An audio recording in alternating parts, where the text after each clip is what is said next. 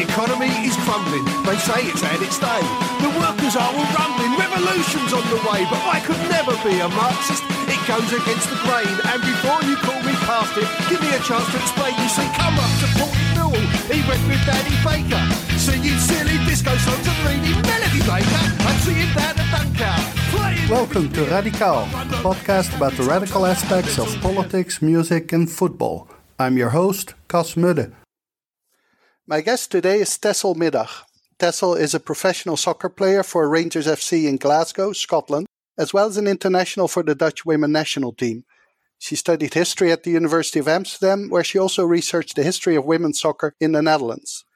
In 2017, she was the first professional Dutch player to join the NGO Common Goal. Today, we'll talk about politics and women's soccer. Welcome to the podcast, Tessel. Thank you, uh. Thank you for having me. So I dread to ask this, knowing where you come from, but what was the first sports team you ever supported? Well, growing up in Amsterdam, there, there can only be one team. I'm afraid uh, for you, I believe you're a PSV supporter, but I uh, supported Ajax in Amsterdam growing up. Yes. So, second, what is your favorite political song? It's a song by H.E.R. called I Can't Breathe. She made it in 2020 after George Floyd and then, yeah, with the whole Black Lives Matter movement going on. Beautiful song. I think it won the Grammy Award for Song of the Year as well. And finally, what is your favorite political book? That's George Orwell's The Road to Wigan Pier. Ah, I don't think I have ever read that, so that's a good tip. So I'm almost twice as old as you and we didn't only grow up in different parts of the Netherlands, but to a certain extent in different countries. Because when I grew up, there was no women's soccer in my town or around us. And the girls that would play with us, when they were 12, they would join the field hockey team. You had to be 12 to join that because there was no soccer. How was that for you when you grew up? Well, to be honest, growing up, the most popular sport for girls and women was hockey or field hockey. So, with me playing football as a girl, I, I still got quite a lot of questions why do you play football? Which always baffled me. I was like, well, football is, first of all, well, the most enjoyable sport in the world, but also the number one sport in the Netherlands and worldwide. So, of course, half of the population is going to be interested in it too, and not just boys and men. But I feel like there's been a huge, yeah, mentality or mindset shift in the last decade or so. So, at the moment, girls growing up, they're not frowned upon or they don't have to answer questions like these uh, if they decide to play football. Right. I think at the moment, it's, yeah, the most popular sport for girls and women too. But growing up, played with boys until I was aged 18. Wow. Um, so I was always one of the boys and one of the yeah few girls playing football. But to be honest, I loved it because it made me better, and I I just enjoyed the competitiveness. There were hardly any girls teams growing up, so um, yeah, right. you kind of had to play with boys. And it's again a confirmation of, in a sense, how young women's soccer is as a more popular sport in the Netherlands, but it has a much longer history, doesn't it? It does, yeah. So that's probably one of the main misunderstandings about women's football. It's been around just as long as men's football has been around. It's just has always been held back because mainly men felt like women shouldn't be playing football. But despite bans and despite prejudices and, and whatever society thought of them, women have always played, just usually much more anonymous and with lesser facilities than hopefully nowadays is the case. Right. And the Netherlands is world famous for its soccer, but also for its soccer infrastructure.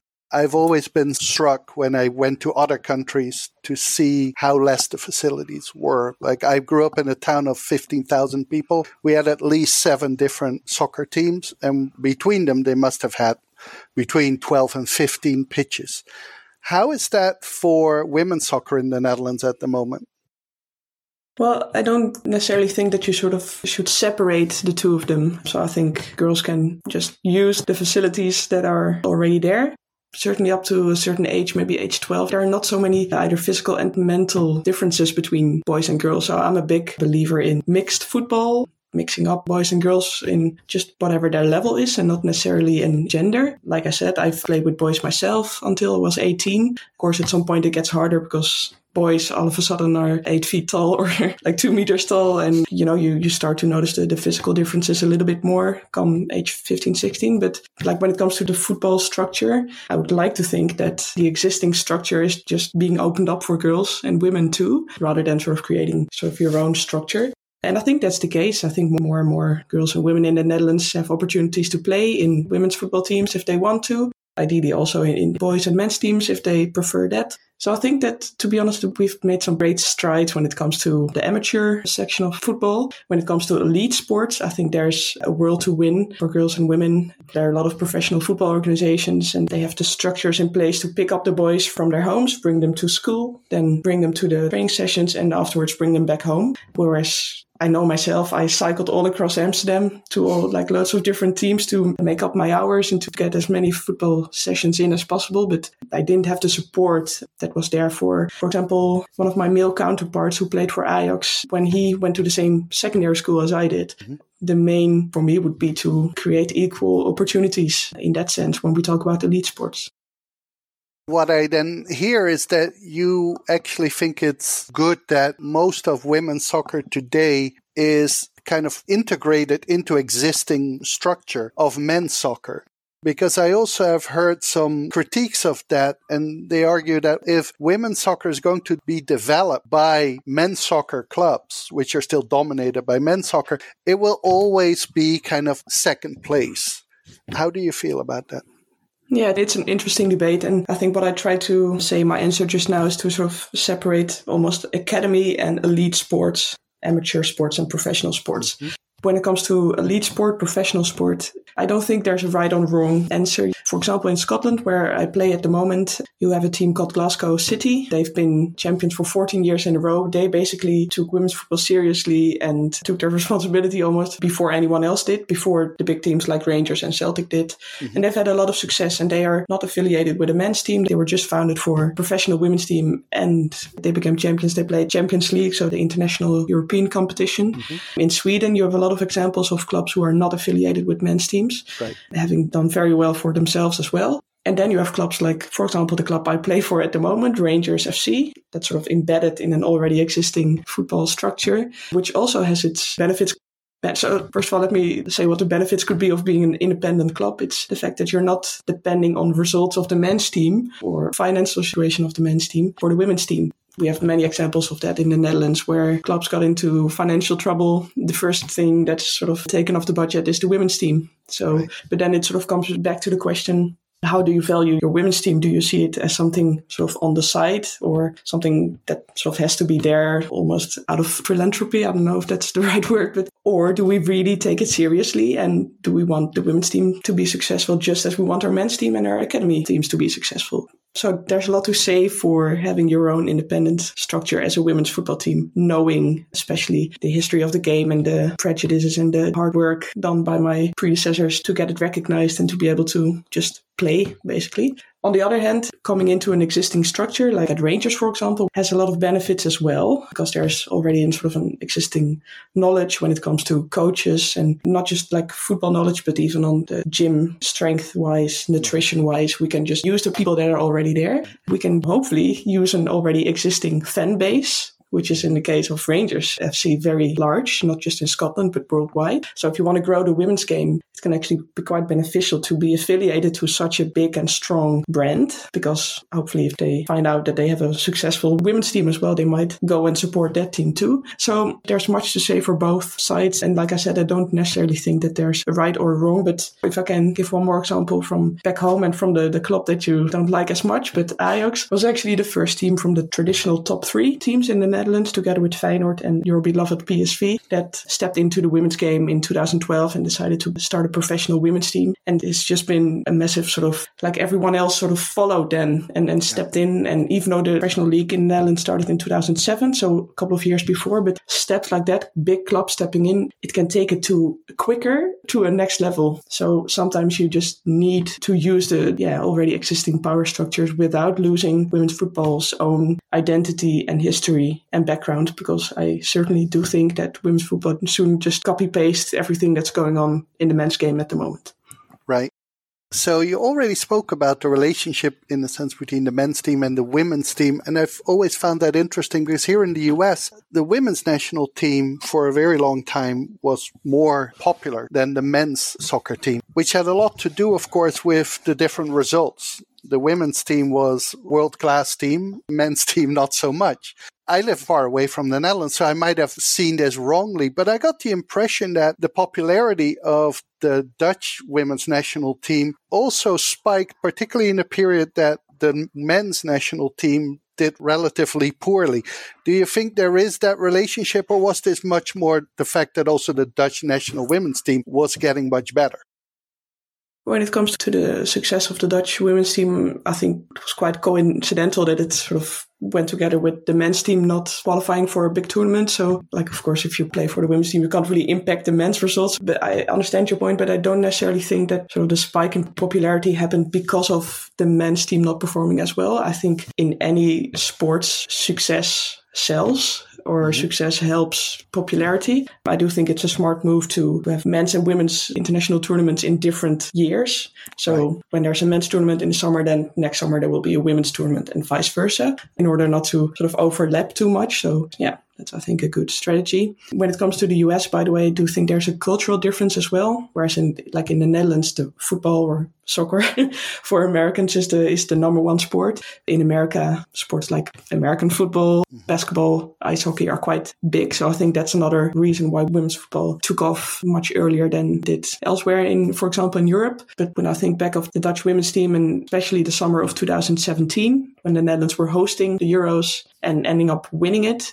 that has been sort of the definitive breakthrough of women's football in the country, just because everyone could see that they were playing amazing football and combining that with great results. So in the end, yeah, success is one of the most important factors in growing the sport. Absolutely, in, in every sport. Now, one of the things that, as someone who is interested in the connection between sports and politics, is very interesting is there's a really big difference in terms of politics, political statements of women soccer players and men soccer players, uh, particularly here in the US. And uh, you have players like Rapinoe who are almost political pundits, celebrities. But even in other countries, in the Netherlands or in other European countries, you often hear professional women soccer players take relatively controversial positions on politics. It's also quite interesting that you were the first professional Dutch soccer player to join Common Goal. Can you tell us what Common Goal is and why you joined it? Yeah, and I'll first reflect on the first bit of your question, if that's okay. Yes. Why maybe female footballers are a bit more politically outspoken than their male counterparts, even though you have more and more examples in the men's game as well. But I feel like being a woman in football, football being such a man's stronghold, you almost have to be politically outspoken if you want to better things for yourself and right. for the next generation. So I think that's a factor that comes into play.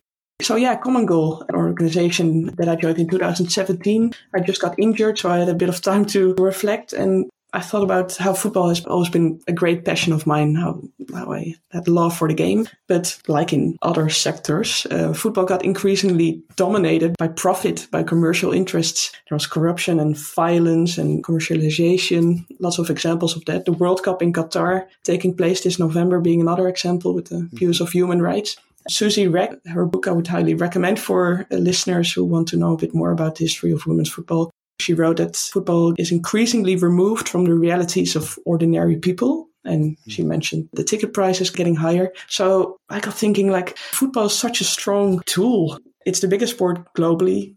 Men and women, girls and boys play it. So how can you use the power of football? Because you really only need a football and you can start conversations. It brings loads of different people from different backgrounds together. So how can you use that to, well, well, for good, basically. And through one of my teammates at Man City, where I played at the time, I got to know more about Common Goal. It's concerned with social causes, the UN global goals, and they basically try and use football to promote inclusivity and equity so the, the idea is that you can become part of that organization by pledging 1% of your salary to the common fund or to a specific organization. So they basically oversee a lot of football organizations worldwide.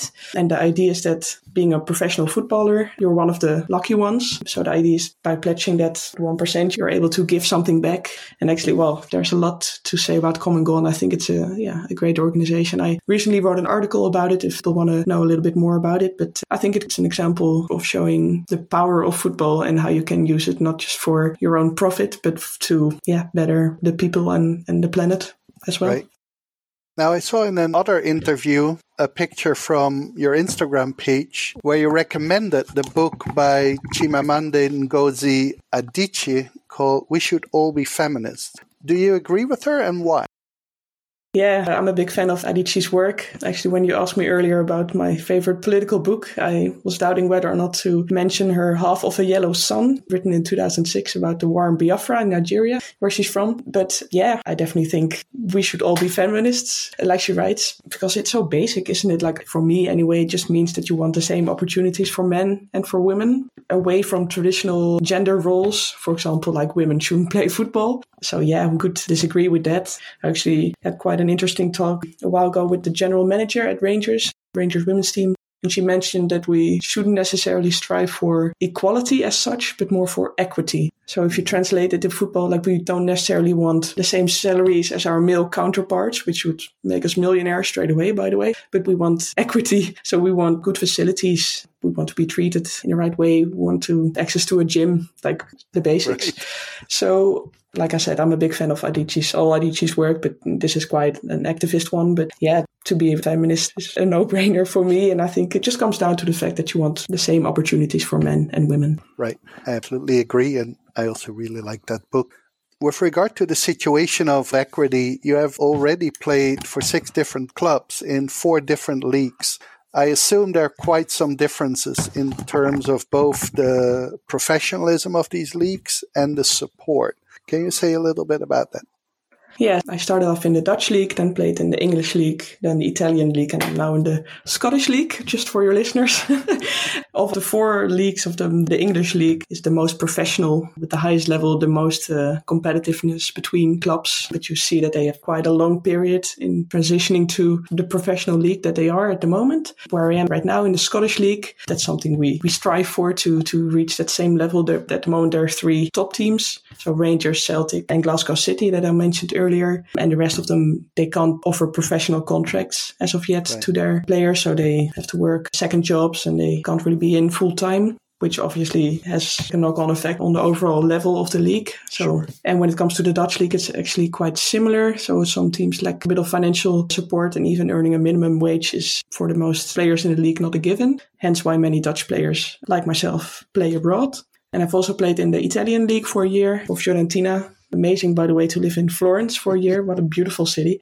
Italy actually has quite a rich history when it comes to women's football. But the reason that I only stayed there for a year had to do with the fact we didn't have access to the best facilities and that the training methods weren't the most professional either. So, as a female professional footballer, there are more and more opportunities, but you really have to look carefully at what can they offer me in terms of the infrastructure that we talked about earlier. And it is getting better. And I feel very grateful that I've been able to see so many different parts of the world and then got to know different cultures and football cultures. Right. But like I said, there's still a lot of work to do when it comes to offering good and safe and professional yeah, environments for women who want to play football professionally.